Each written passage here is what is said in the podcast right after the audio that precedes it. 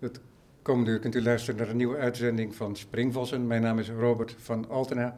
En doorgaans spreek ik hier met beeldend kunstenaars. Af en toe komt er een componist langs of een dichter. Maar vandaag spreek ik met museumdirecteur Rijn Wolfs. Rijn, dankjewel dat je me wil spreken. Ja. we zitten hier bovenop het museum, het Stedelijk Museum. Het museum waarvan jij sinds 1 december, als ik het meen heb, 2019 directeur bent geworden. Ja, klopt. Sinds uh, ruim twee jaar nu.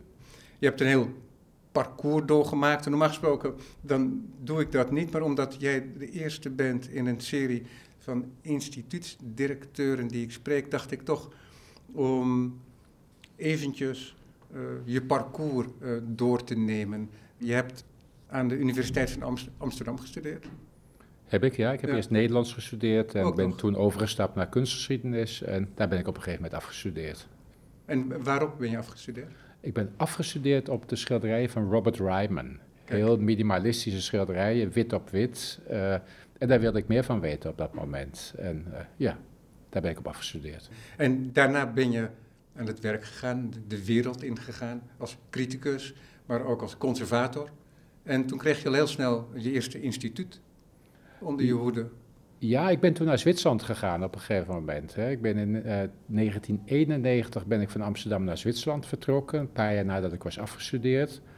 Toen ben ik daar verantwoordelijk geworden op een gegeven moment voor de collectie van een bedrijf, een bedrijfscollectie, eigenlijk de collectie van de Zwitserse Albert Heijn, als je het zo kunt zeggen, Migros. Het is de grootste werkgever in Zwitserland en is een conglomeraat van uh, een heleboel retailing en andere activiteiten. Die hadden een collectie opgebouwd uh, sinds een jaar of 15 ongeveer, die op een heel hoog niveau was, uh, die internationaal was en met name kunst van de jaren 70 en 80, jaren 60, 70 en 80. Veel minimal art, veel, uh, veel concept art en dat, soort, dat soort posities. Aansluitend en, bij Ryman ook. Aansluitend bij Ryman. Ik was, ik, was al, uh, ik was al langer met die tijd bezig. Ik was al langer met minimal art en conceptkunst bezig. En uh, zo viel alles een beetje samen. En ik uh, begon eigenlijk eerst te werken in Schaffhausen. Dat was een grote collectie van kunst van de jaren 60 en 70, die in een oude fabriek getoond werd, wat in die tijd nog niet zo gewoon was eigenlijk. Was een particuliere collectie, maar die werd deels gefinancierd door de micro's. En ik werd daar door de micro's werd ik daarheen gestuurd tussen aanhalingstekens. En daar, daar werd ik eigenlijk uh, assistent uh, conservator op dat moment. Uh, heb dat een paar jaar gedaan en ben toen verder met de microcollectie zelf gaan werken. En op een gegeven moment kreeg ik de opdracht, die ik zelf ook een beetje had uitgelokt natuurlijk, om te proberen een museum op te zetten voor die microcollectie. En dat hebben we gedaan en in mei 1996 hebben we het Micros Museum für Gegenwartskunst in Zurich geopend. En daar was ik de eerste directeur. Kijk, en dan heb je ook vrij veel vrijheid. En was ik heb mijn eigen vrijheid gezocht eigenlijk. Ja, precies. En, uh, ja. Ja, en, en, die wegen die kwamen mooi samen daar. En was er ook een aankoopbeleid? Er was een aankoopbeleid. Uh, en dat heb ik zelf verder kunnen ontwikkelen samen met... Uh, eigenlijk met de CEO van Micros, die daar niet precies naar keek, maar die, uh, die er zijn zegen aan moest geven. En met uh, de directeur um, uh, Cultuur en Sociales. Micro is een heel speciaal bedrijf. Het is een bedrijf wat eigenlijk al sinds 1957 in zijn statuten heeft laten zetten dat uh, 1% van de jaarlijkse omzet voor cultuur en voor sociale aangelegenheden moet worden uitgegeven. En uh, Micro is een, uh, is een Genossenschaft, zoals het in Zwitserland heet, is een coöperatie. En uh, functioneerde altijd nog zonder winstoogmerk. en daar werd heel veel vrijheid aan gegeven. Dat betekent dus dat je toch het nodige aan middelen had om iets te doen, om aan te kopen. Internationaal aan te kopen. En tegelijkertijd ook ja, in een oude fabriek, in een oude brouwerij in Zurich, die, die museale ruimte opzetten. Daarna Vertrek je naar Nederland? Einde 2001 ben ik naar Nederland teruggekomen. Ben ik hoofdpresentaties in het Museum Boijmans Verbeuning in Rotterdam geworden. Um, ik had zin om te gaan werken in een groot museum. Uh, door de tijden heen, om, om met alles in aanraking te komen. Niet alleen maar met hedendaagse kunst, wat we bij Micro's deden, maar ook, uh, ook met oude kunst, ook met, zoals ze dat bij Boymans ook nog steeds noemen, kunstnijverheid en ook met design. En dat heb ik zes jaar lang gedaan. Was dat een moeilijke verandering van directeurschap naar, naar conservator, hoofdconservator? het was in die zin een verandering waarbij ik wel op een gegeven moment ben gaan missen dat ik de leiding had. En dat ik eigenlijk vanuit die, uh, vanuit die helikoptervisie ook uh, de lijnen kon uitzetten. Ja. Heb je, is dat iets, sorry dat ik je zo onderbreek, maar is dat iets toen jij studeerde? Was dat, dat het iets was wat je ambieerde? het was wel een beetje. Het was, want niet iedereen, hè, sorry, maar niet iedereen die kunstgeschiedenis studeert die heeft ook de ambitie om directeur te worden van een instituut. Ja, mijn, mijn ambitie was in eerste instantie om in een museum terecht te komen. Mijn ambitie, uh, maar er zat wel een, uh, ergens een gevoel bij om, uh, om dat ook als directeur te gaan doen op een gegeven moment. Ik, ik was wel enigszins van mezelf overtuigd eigenlijk, van mijn eigen kwaliteiten. En ik ja, ik, ik, wilde dat gaan uitproberen. Ik ben toen op een gegeven moment naar Zwitserland gegaan met het idee om te kijken hoe ver dat zou kunnen gaan en hoe ver ik zou kunnen reiken.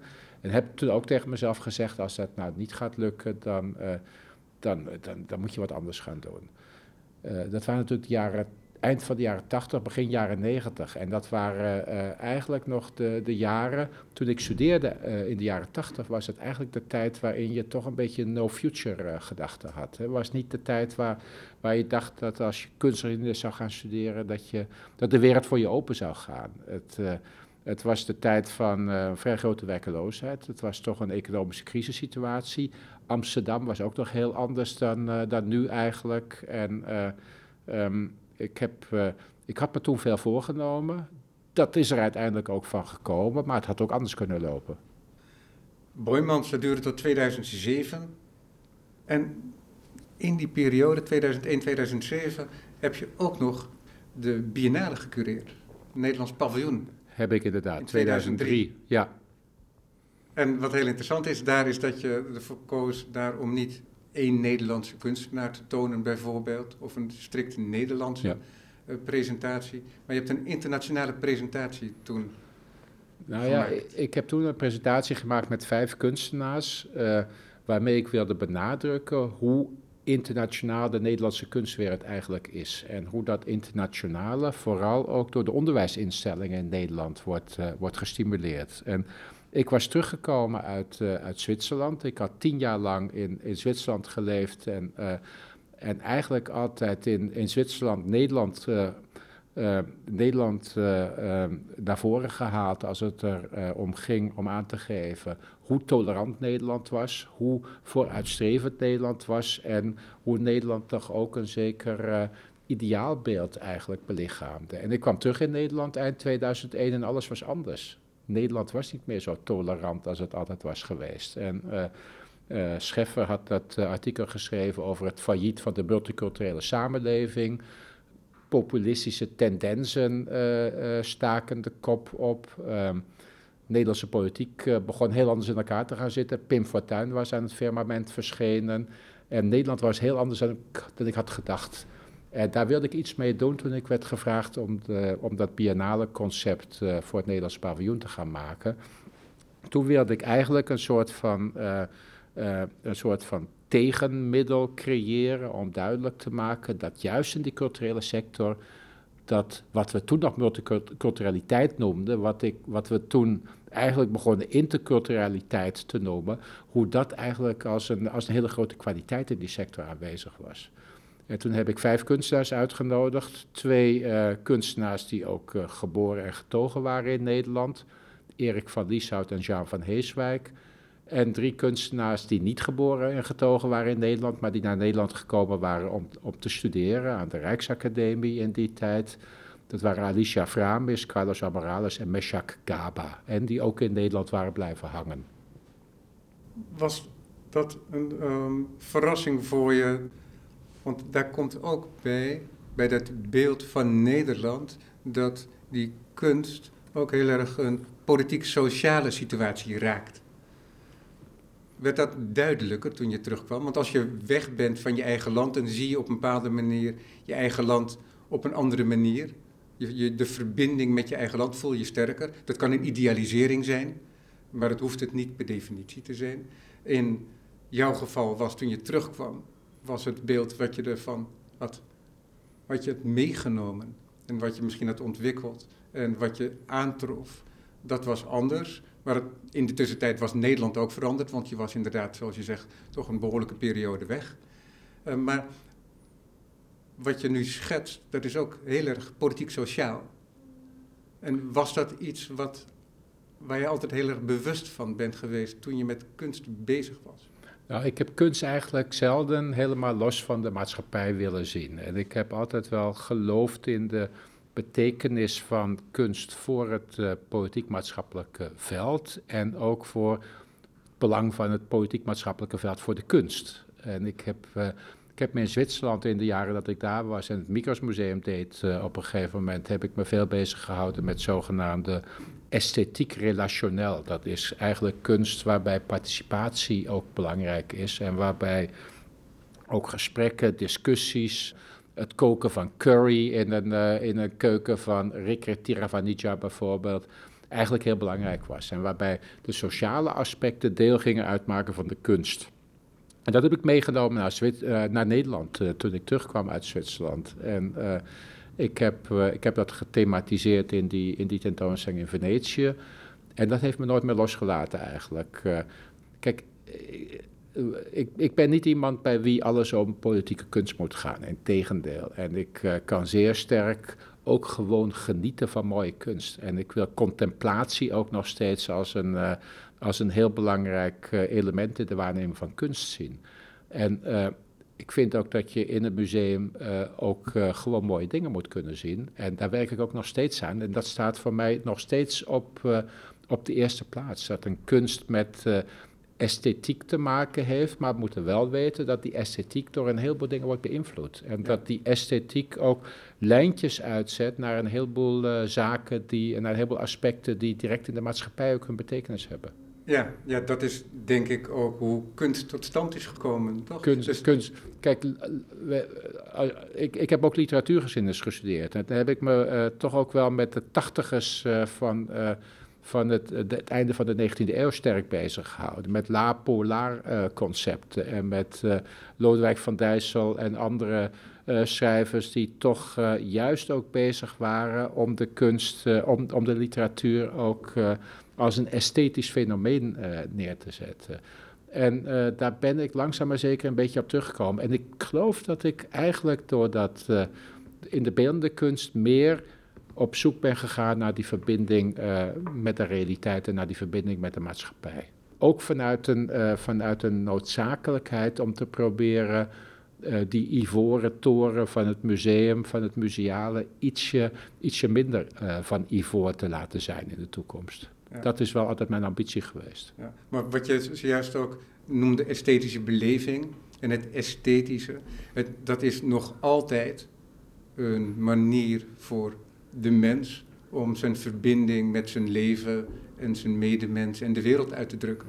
Dus in die zin is dat idee van uh, de esthetiek is ook dan inhoudelijk uh, geladen.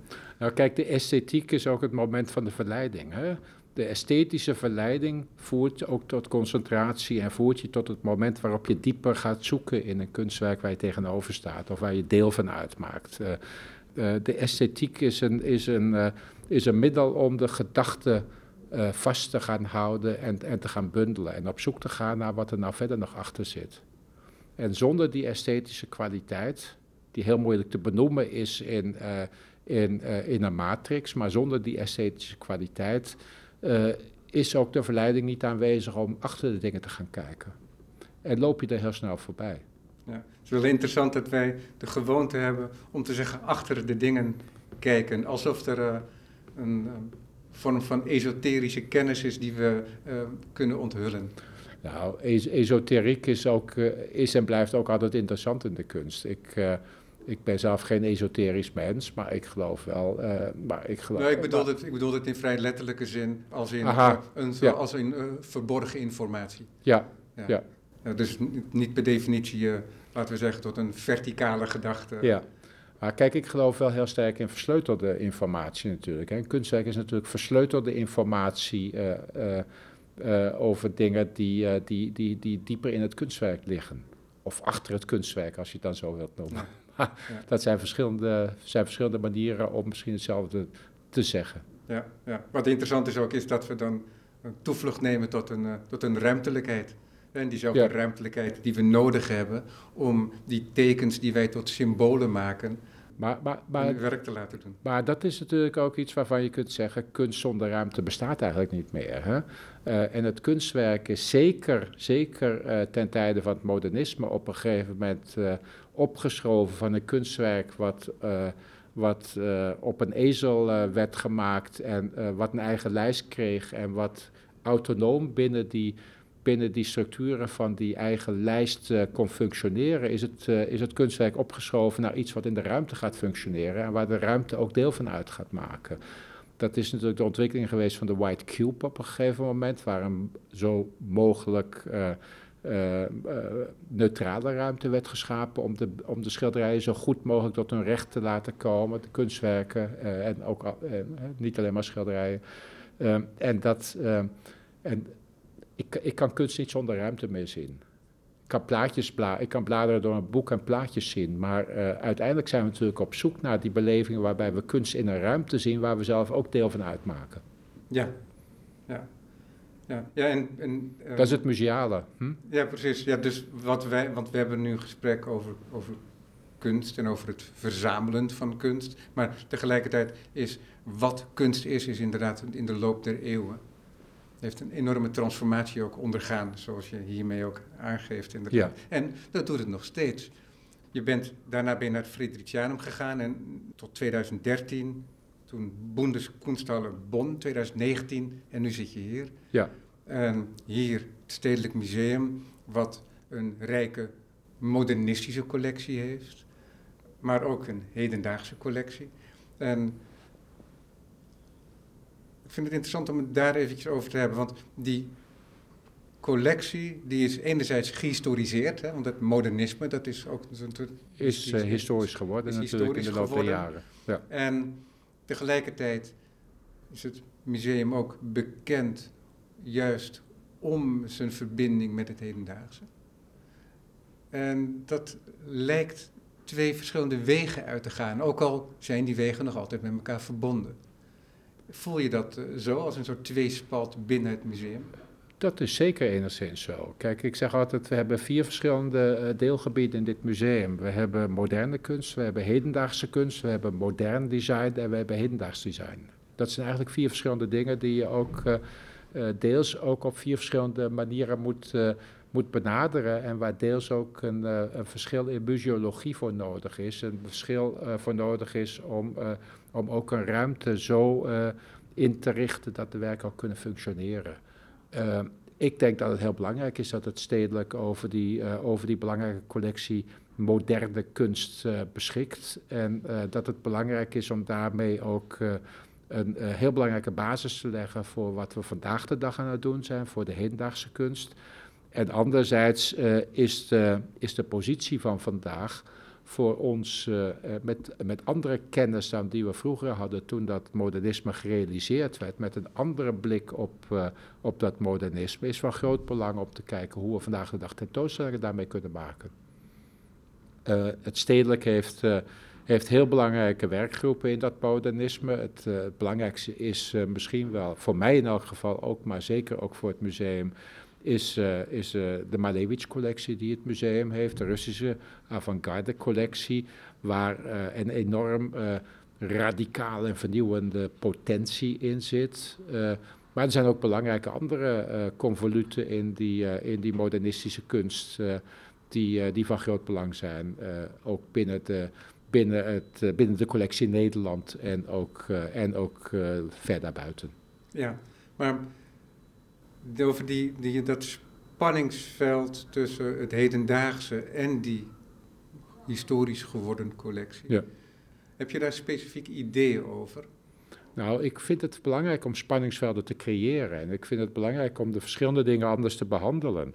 En we zitten natuurlijk ook een beetje met een glijdende schaal te werken. Want uh, hoe, waar gaan we op een gegeven moment de grens leggen om iets uh, moderne kunst te noemen en iets uh, hedendaagse kunst te noemen? Dat is in feite iets wat aan het opschuiven is, denk ik. Hoewel, en moeten we, moeten we het begrip moder, modernistisch en, en, modern zijn, zijn twee verschillende begrippen. Zijn, zijn eigenlijk totaal verschillende begrippen, waarbij het ene begrip veel meer met uh, met uh, zaken van doen heeft die ook stilistisch samenhangen en ook stilistische ontwikkelingen laten zien. Uh, en en in, een, in een chronologie vastzitten of, of kunnen worden gelokaliseerd. En het andere veel meer een algemeen begrip is geworden en ook een beetje een dooddoener is geworden.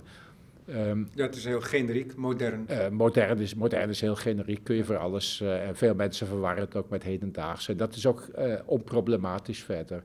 wij als, als museummensen kijken daar natuurlijk wel precies naar, proberen daar zo precies mogelijk naar te kijken. Maar wat uiteindelijk de kijker daarvan vindt, de bezoeker daarvan vindt, is een heel ander verhaal. En, en dat vind ik ook minder belangrijk. Ik vind het van belang dat als iemand binnenkomt in een museum, en met name in een museum als het Stedelijk Museum, wat enerzijds die verschillende deelgebieden heeft, dat moderne en dat hedendaagse heeft, en wat uit twee gebouwdelen bestaat die uh, ongelooflijk van elkaar verschillen, met een uh, 19e eeuws uh, oorspronkelijk gebouw, klassicistisch, neoclassicistisch, wat hier in 1895 is geopend. En met een nieuwbouw die compleet uh, het tegendeel daarvan is, ook qua verhoudingen, qua uitstraling naar buiten toe. De gevel, de baksteen is verdwenen, uh, uh, wat in, in 2012 geopend is. Nou, die tegenstellingen die, die zijn belangrijk in dit museum. Die ruimtelijke tegenstellingen, die tegenstellingen die met, met image te maken hebben, met hoe, hoe iets eruit ziet dat uh, de gesture, uh, hoe moet ik het noemen, het, uh, het gebaar wat gemaakt wordt met het ene gebouw en met het andere gebouw. En de verschillende soorten van kunst die zich daarin bevinden. Ja. En ik, ik geloof in die tegenstellingen en ik geloof in. en ik, ik breng graag tegenstellingen dicht bij elkaar ook zo nu en dan. Je bent museumdirecteur, daarbij heb je ook gedeeltelijk een politieke rol. Maar er is toch ook kunsttheorie speelt voor jou een rol? Je moet nadenken over waar je mee bezig bent. En ook het praktische tentoonstellingen maken en het inrichten. En nu heb je een ongelukkige tijd gekend, hè? in zekere zin, in de periode waarin je directeur bent geworden, want we worden beheerst door een uh, pandemie. We zijn amper normaal open geweest natuurlijk. Ja, ja. precies. Mm Dus het is ook heel moeilijk om te zien hoe het directeurschap van Rijn Wolf zich aftekent nog. Hè? Daar is het nog te vroeg voor, voor mij althans. Maar zou je iets specifieker kunnen zijn over hoe je, want je zegt zelf, ja, ik vind het belangrijk, hè, die, die, dat, die twee richtingen binnen het museum. Ja. Maar heb je daar ook hele praktische ideeën over? Nou, ik heb er in die zin praktische ideeën over dat ik wil proberen en dat wij aan het proberen zijn. Want we doen dat allemaal samen hier in het museum ook. Dat we willen kijken hoe we anders met collectie kunnen omgaan. En, uh, en we, hebben, uh, we zijn bezig om de collectie op een andere plek in het museum neer te zetten. We halen het weer weg uit de nieuwbouw en brengen het naar de oudbouw terug. En proberen daar uh, veel them thematischer met een en ander om te gaan. En proberen daarmee uh, de kunstgeschiedenis uh, eigenlijk als de kunstgeschiedenis uh, met een zekere argwaan te beschouwen en proberen in plaats van de kunstgeschiedenis verschillende geschiedenissen te vertellen en verschillende narratieven in het museum te plaatsen. En we proberen een beetje aan de chronologie te kunnen ontvluchten om daarmee te proberen meer interpretatie te geven en duidelijker te maken hoe het een ook met het ander te maken kan hebben en wat, uh, wat ook uh, andere perspectieven zouden kunnen zijn. We hebben zo'n uh, zo'n mooi begrip, wat sommige mensen helemaal geen mooi begrip vinden, maar wat ik wel een heel mooi begrip nog steeds vind, dat is het begrip van de meerstemmigheid. Meerstemmigheid is een houding van het Stedelijk Museum. Wij willen, wij willen sinds enige jaren, dat is al eh, begonnen voor mijn tijd, willen wij een meerstemmige museum worden. Dat betekent dat we meer verschillende soorten kunst willen laten zien, maar het betekent ook dat we, dat we verschillende stemmen willen toelaten en dat we ook, uh, ook verschillende perspectieven willen toelaten. En dat betekent dat we dat we ook uh, dingen soms haast conflictueus naast elkaar zouden kunnen zetten.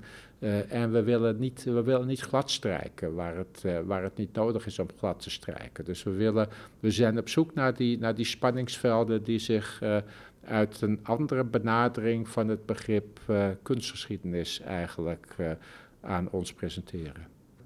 Hoe zie je dat praktisch met toekomstige tentoonstellingen en presentatie van collectie? Kijk, tentoonstellingen zijn natuurlijk, uh, doe je natuurlijk op verschillende manieren. We hebben recentelijk hebben we een tentoonstelling over het werk van Kirchner en Nolde uh, laten zien, waarbij we eigenlijk vanuit de kennis van vandaag opnieuw naar die werken zijn gaan kijken, opnieuw naar die kunstenaars zijn gaan kijken en uh, duidelijk gaan maken waar zij eigenlijk hun hun, hun, hun beelden vandaan haalden en hoe ze eigenlijk tot het maken van deze schilderijen en van deze sculpturen kwamen. Onder andere, voor een belangrijk deel, ook door de koloniale context die uh, in die tijd in het Duitse keizerrijk een belangrijke rol speelde en die eigenlijk de esthetiek op dat moment mede, mede bepaalde. Um, maar dat is een soort van tentoonstelling wat we doen. En we doen ook hele andere tentoonstellingen. Uh, we doen natuurlijk ook nog solo tentoonstellingen. En we zijn met, met, uh, met kunstenaars aan het werk om samen met die kunstenaars tentoonstellingen op poten te zetten. Waarbij, waarbij de sociaal-maatschappelijke vragen soms ook veel verder weg zijn. En waar het ook meer om de kunst als kunst gaat op dat moment. We zijn, we zijn eigenlijk breed bezig en willen ons niet laten vastpinnen op, op, op een one-trick pony, om het maar zo te noemen. Ben jij verrast door die maatschappelijke ontwikkelingen van de afgelopen jaren? Van de emancipatiebewegingen? Nou ja, verrast. Kijk, het is niet voor de eerste keer dat dat soort ontwikkelingen plaatsvinden. En uh, we zitten in de vijfde golf van de emancipatie, meen ik. Uh, en, en dat is ook goed zo. En daar, en daar ben ik niet echt door verrast. Maar het is wel zo dat het overal anders is. En ik heb de laatste, of voordat ik hier binnenkwam, heb ik twaalf jaar in Duitsland gewerkt. En daar daar is de situatie net iets anders dan hier in Nederland bijvoorbeeld. Uh, met name als je het hebt over, over als je demografisch kijkt, is de situatie, de demografische situatie in Duitsland een, een stuk anders dan, dan hier in Nederland. En dat betekent ook dat je, dat je deels andere, andere dingen doet hier in Nederland in vergelijking met Duitsland op het moment dat je op zoek gaat om de representatie van verschillende bevolkingsgroepen ook in het, uh, in het laten zien van kunstwerken probeert te veranderen, probeert, probeert te reflecteren. Ja, ja. En uh, ja, wat dat betreft, uh, en dat vind ik een spannend fenomeen om te zien hoe dat in verschillende landen op verschillende manieren is. En wij hebben in Nederland altijd sterk de neiging om naar de anglo-saxische wereld te kijken en en te zien hoe ze, hoe ze daar met maatschappelijke processen omgaan. En toen ik in Duitsland uh, zat, uh, was dat anglo-saxische denken ietsje verder weg en, en waren we iets anders aan het kijken. Ja. En ik laat me daar graag deels ook door, nou beïnvloeden is misschien niet het juiste woord, maar ik, en aanpassen is ook niet het juiste woord, maar ik wil daar wel iets mee doen, dat, een, dat de ene cultuur andere zwaartepunten heeft dan de andere cultuur. Ja, ja ondanks dat beeld van een volledig geïnternationaliseerde kunstwereld? Nou, de, de, de kunstwereld is compleet eh, geïnternationaliseerd en geglobaliseerd. En uh, met name de kunstmarkt is dat. Uh, maar toch denk ik dat het nog noodzakelijk is om ook uh, verschillende lokale zwaartepunten te plaatsen in die kunstwereld. Ja. Is, is het nog mogelijk om als museumdirecteur jezelf je, je weinig aan te trekken van de kunstmarkt en je eigen neus meer te volgen? Nou, je kunt, je kunt niet ontkennen dat er een kunstmarkt bestaat als museumdirecteur. En, uh, en die kunstmarkt is ook best belangrijk, want die kunstmarkt laat ons ook dingen zien die we daarvoor niet gezien hadden, die we anders niet te zien zouden krijgen. En, uh, en als, als museum waarbij je ook collectioneert, waarbij je dus ook koopt, uh, ben je deels ook afhankelijk van de kunstmarkt. Uh, uh, maar een, bepaalde sceptisch moet je wel hebben als je kijkt naar die, uh, naar de manier waarop daar eh, de dingen heel snel gaan en waarbij de, waarbij de, de, de prijs, waarbij bepaalde prijzen enorm hoog gecatapulteerd kunnen worden. Ja. In no time. Ja, ja want er zijn, er zijn twee bewegingen gaande.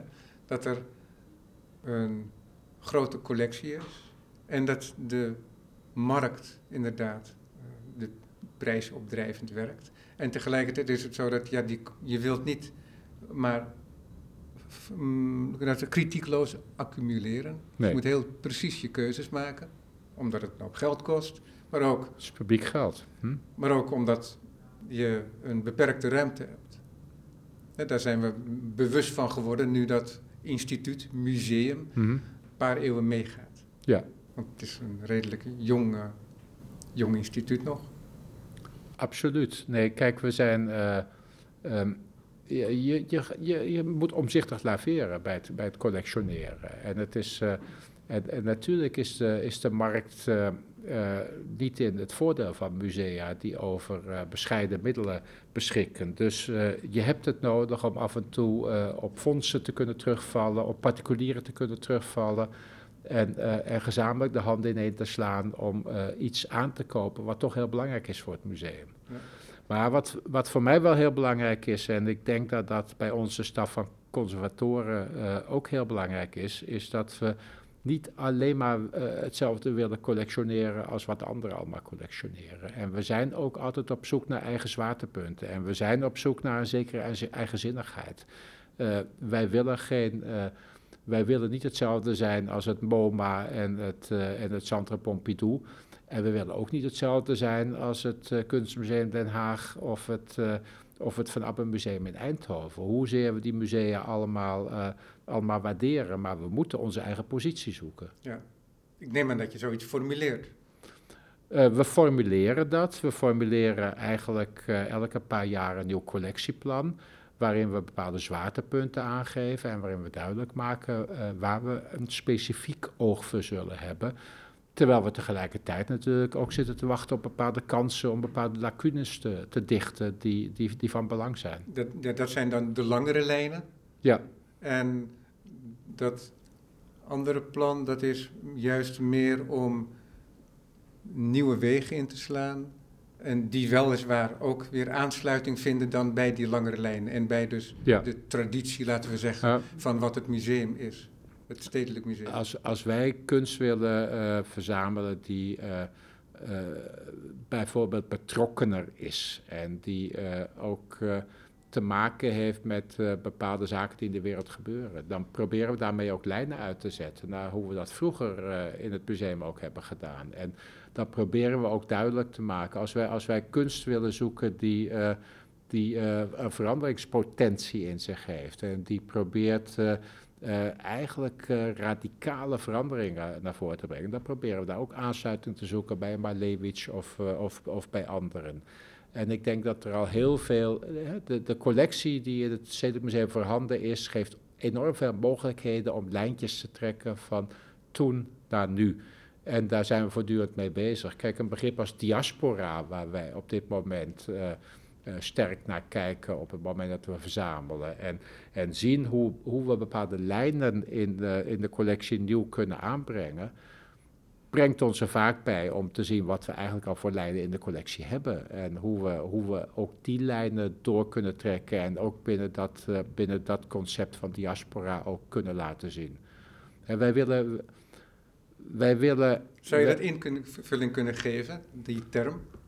Nou, het is een, het is een term die, die we de laatste tijd uh, meer zijn gebruiken, omdat we zien hoe uh, kunstwerken heel verschillende culturen in zich dragen. En als we uh, tentoonstelling zoals die van Remy Jongeman, die we op dit moment in huis hebben, is een tentoonstelling van een, van een kunstenaar met een Surinaamse achtergrond, de Nederlandse achtergrond, en in wiens werk uh, uh, eigenlijk verschillende culturen samenkomen. En waarin uh, Surinaamse Maron-cultuur wordt verweven met, met Amerikaans um, minimalisme. Um, hij, is ook woonachtig deels in, in New York, Remy Jongeman. Waar ook Afrikaanse invloeden, West-Afrikaanse invloeden in te zien zijn, die natuurlijk ook weer vanuit de diaspora met de Marons zijn verbonden. En waar ook elementen van, Neder van Nederlands modernisme in zitten. En dat is, dat is een heel mooi voorbeeld. als je kijkt naar een werk als dat van El Anatsui, wat we vorig jaar, of uh, ja, eind 2020 moet ik zeggen, hebben aangekocht. Een heel groot werk van een Afrikaanse kunstenaar, waarbij hij een, enorm wand, een enorme wandsculptuur heeft gemaakt van flessendoppen die met koperdraadjes aan elkaar zijn gemaakt dan zie je dat daar uh, in dat werk uh, allerlei motieven zitten die ook in andere werken zitten. Dan zie je dat er ook elementen zijn waar je helemaal niet zo ver weg is van de Amerikaanse colorfield painting die in deze collectie zo goed vertegenwoordigd is. En hoe hij bijvoorbeeld ook uh, um, aange, hoe, hoe bijvoorbeeld ook, ook weer lijnen te trekken zijn naar, naar bepaalde kunst van Nederlanders. Of bijvoorbeeld naar de kunst van Remy Jongeman ook. Ik wil toch nog eventjes terug naar die emancipatie. Toen jij studeerde en toen ik even later studeerde en ook daarna nog, toen was het heel moeilijk om niet op de hoogte te zijn van de kritische theorieën van dat moment. Ja.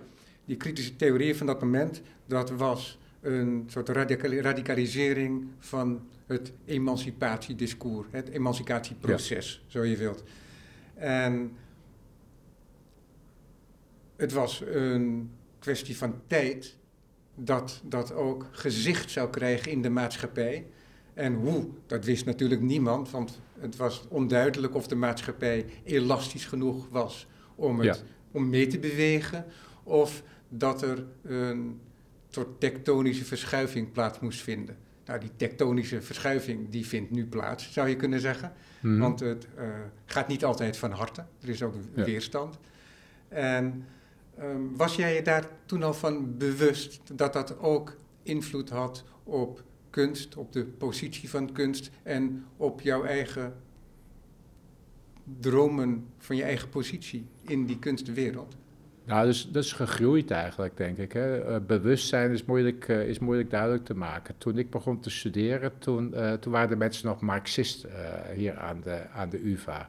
Toen ik in 78 begon, liepen er nog heel veel Marxisten rond. En um, toen, ik, toen ik klaar was met studeren, was de wereld heel anders. En toen, toen begon er, toen begon er, toen was het, toen was de kracht van het kapitalisme wel duidelijk weer, weer teruggekomen, ook aan de Nederlandse universiteiten. En, en daartussenin hadden we, hadden we emancipatiebewegingen gehad. Toen ik begon te studeren was was net aan het einde van de periode van de, van de eerste punkperiode, van de eerste grote verzetperiode in, in de zin van, van uh, in, de zin, in de zin van die no future gedachte.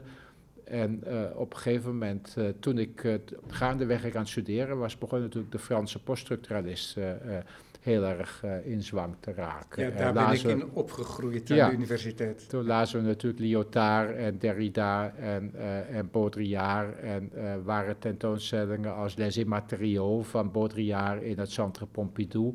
Eigenlijk de nieuwe experimenten om te gaan kijken hoe de wereld zich zou kunnen veranderen. En hoe de wereld zich ook op die manier zou kunnen emanciperen.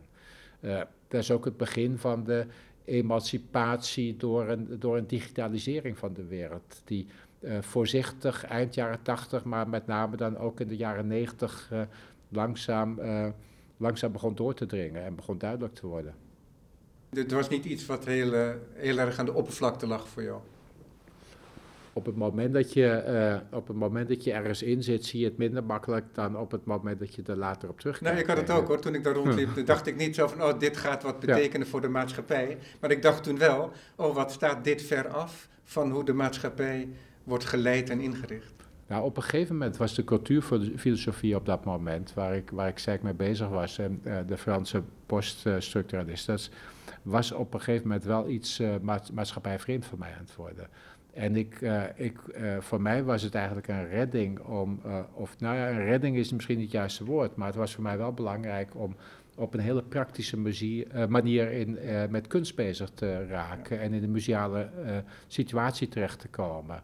Want ik, ik, ik had het wel meer nodig om dichter bij die realiteit ook te blijven en, en, daarin, en, en daar een plek in te krijgen. Maar wat fascinerend is daarin, is dat die radicale theorieën een hele grote, laten we zeggen, praktische realiteit kennen in de huidige situatie ook. Dat, dat is zeker zo. Daar is de, daar is de bouwsteen, daar, zijn de, daar is de basis gelegd in de, in de jaren tachtig, denk ik ook, ja. ja. ja. ja.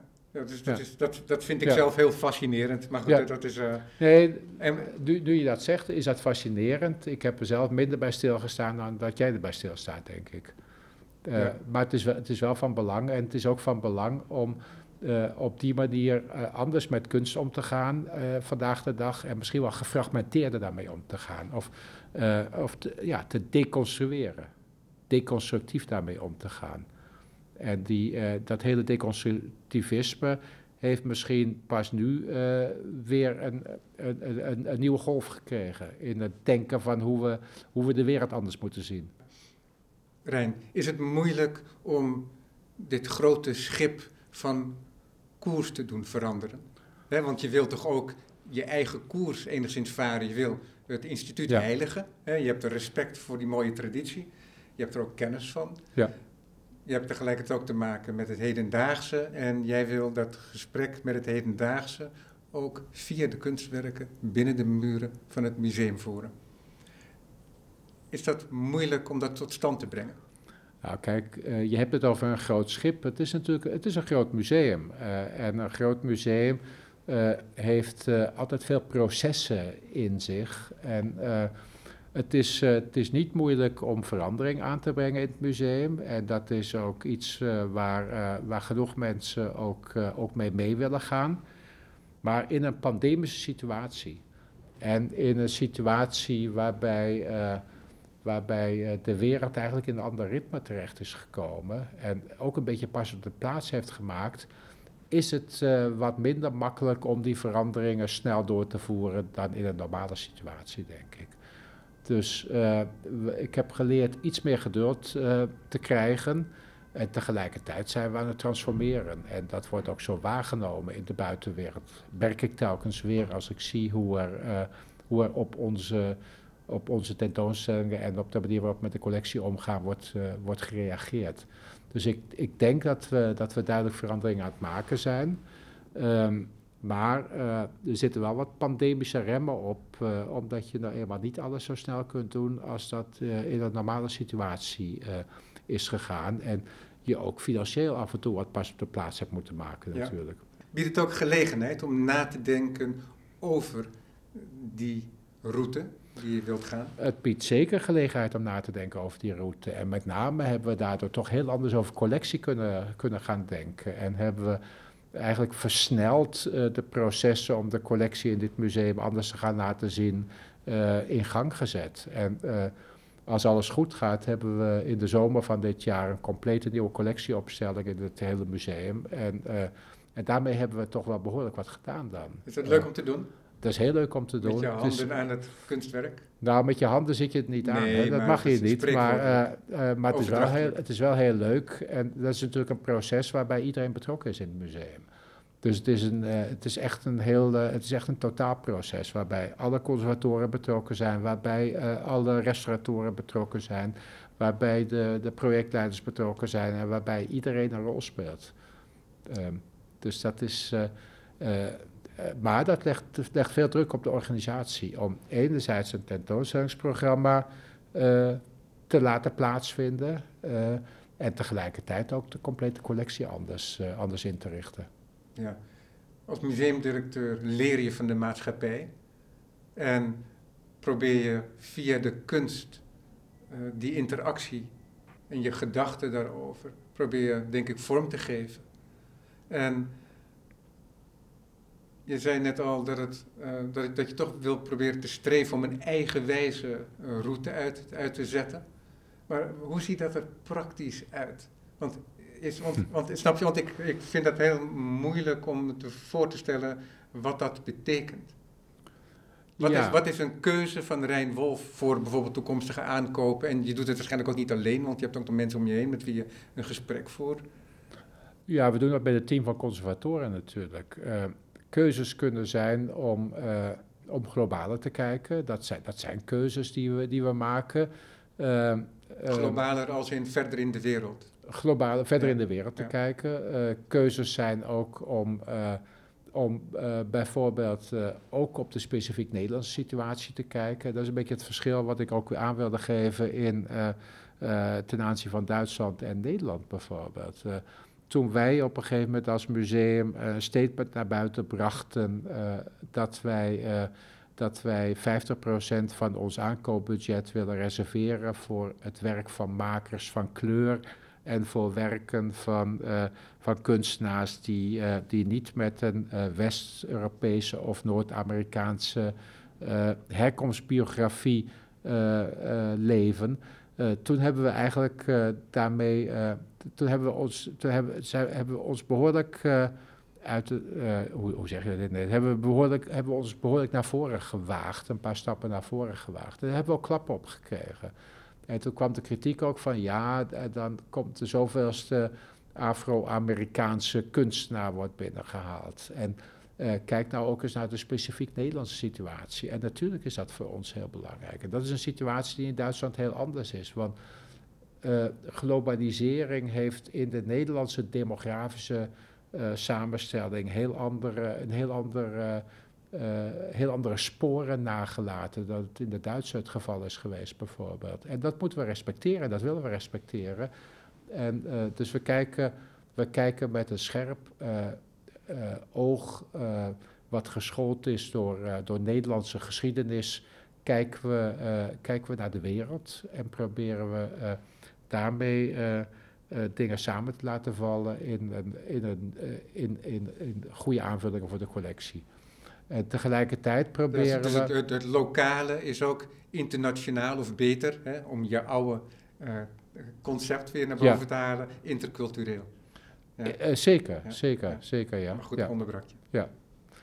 Nee, uh, ja, je onderbrak me eigenlijk niet, want ik was, ik was aan het einde van mijn zin aangekomen. Ja, precies, maar um, kijk, de, die keuze om, laten we zeggen, in, in het lokale, mm -hmm. hè, binnen het Nederlandse veld om daarbinnen meerdere stemmen te laten horen. Ja.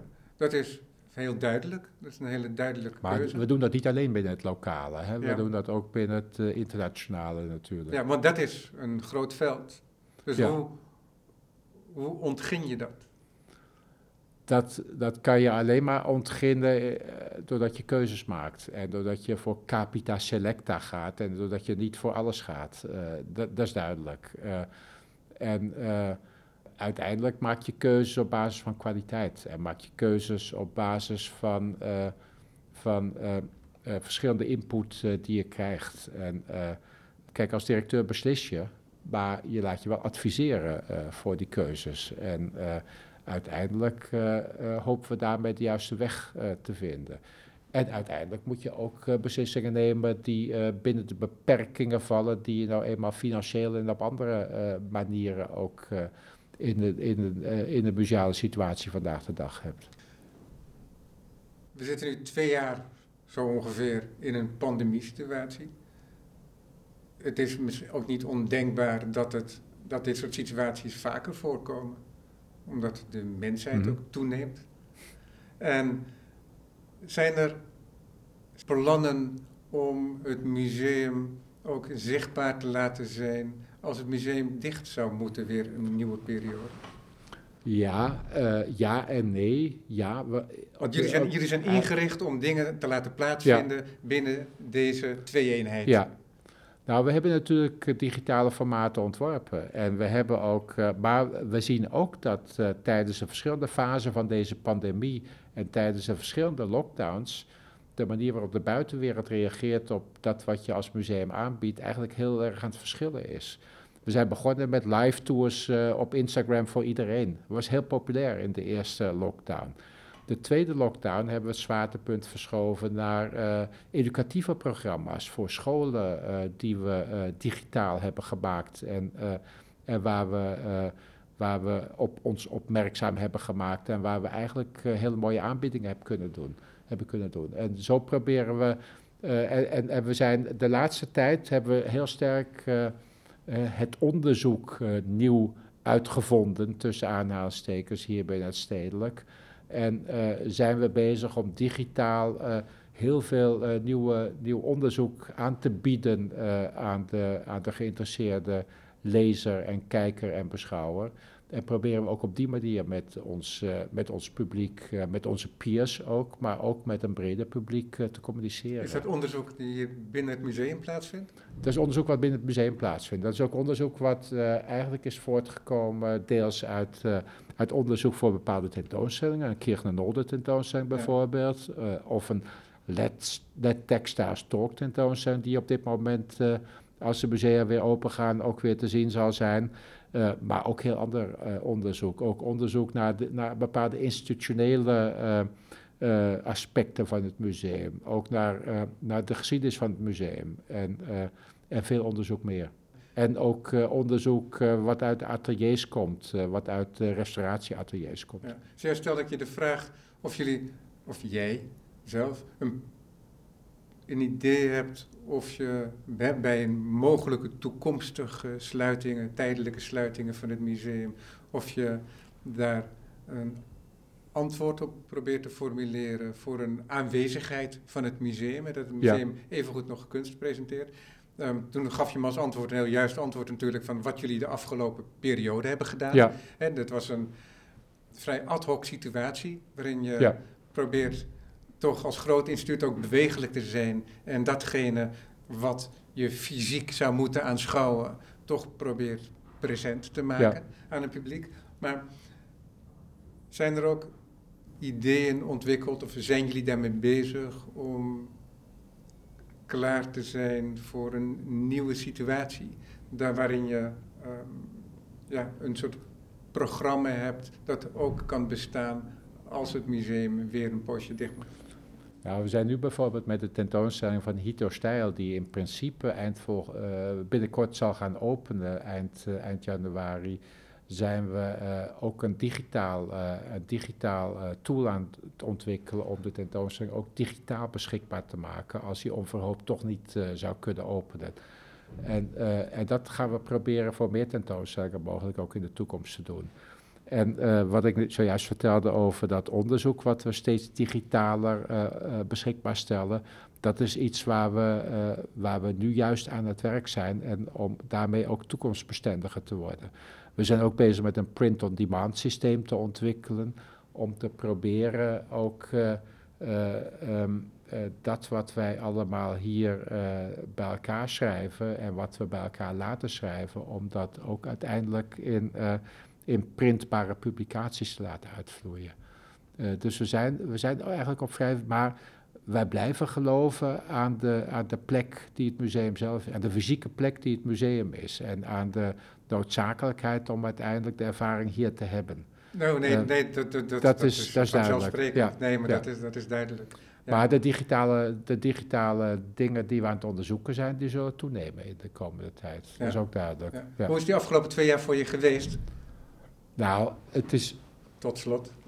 Die is uh, qua pandemie niet, niet, altijd makkelijk geweest natuurlijk. Is uh, een lastige situatie geweest, omdat je... Uh, omdat um, nou, het sturing geven aan een grote organisatie in, in pandemische tijden er niet makkelijker op geworden is. omdat omdat de, de motiveringskracht die je hebt digitaal nu helemaal anders functioneert dan wanneer je dat fysiek doet met elkaar. Het is ook een teleurstelling voor mensen telkens weer in de, in de afwachtingsmodus te moeten gaan zitten en onzekerheid te hebben over wat je wel en niet kunt doen. Het is ook een grote financiële onzekerheid die het voortdurend weer met zich meebrengt. En tegelijkertijd uh, is het, zoals we het al eerder zegt, zeiden, ook een, ook een mogelijkheid om te reflecteren. En waar best wel wat dingen uit voortkomen. Dus de collectie, de, de, grote collectiewisseling uh, is ook een beetje een gevolg van de, van de pandemische situatie uh, geworden. Het is mooi dat je nu, dat je nu een soort reflex hebt. Ja. Om, om, en ik stel tot slot een wat persoonlijkere vraag. Maar dat je toch uh, representerend als museumdirecteur ja. voor het instituut gaat spreken. Sorry, maar we zijn aan het einde van het uur beland. Ik dank je hartelijk voor het gesprek. Graag gedaan en hartelijk dank voor de goede vragen. Dat helpt ook.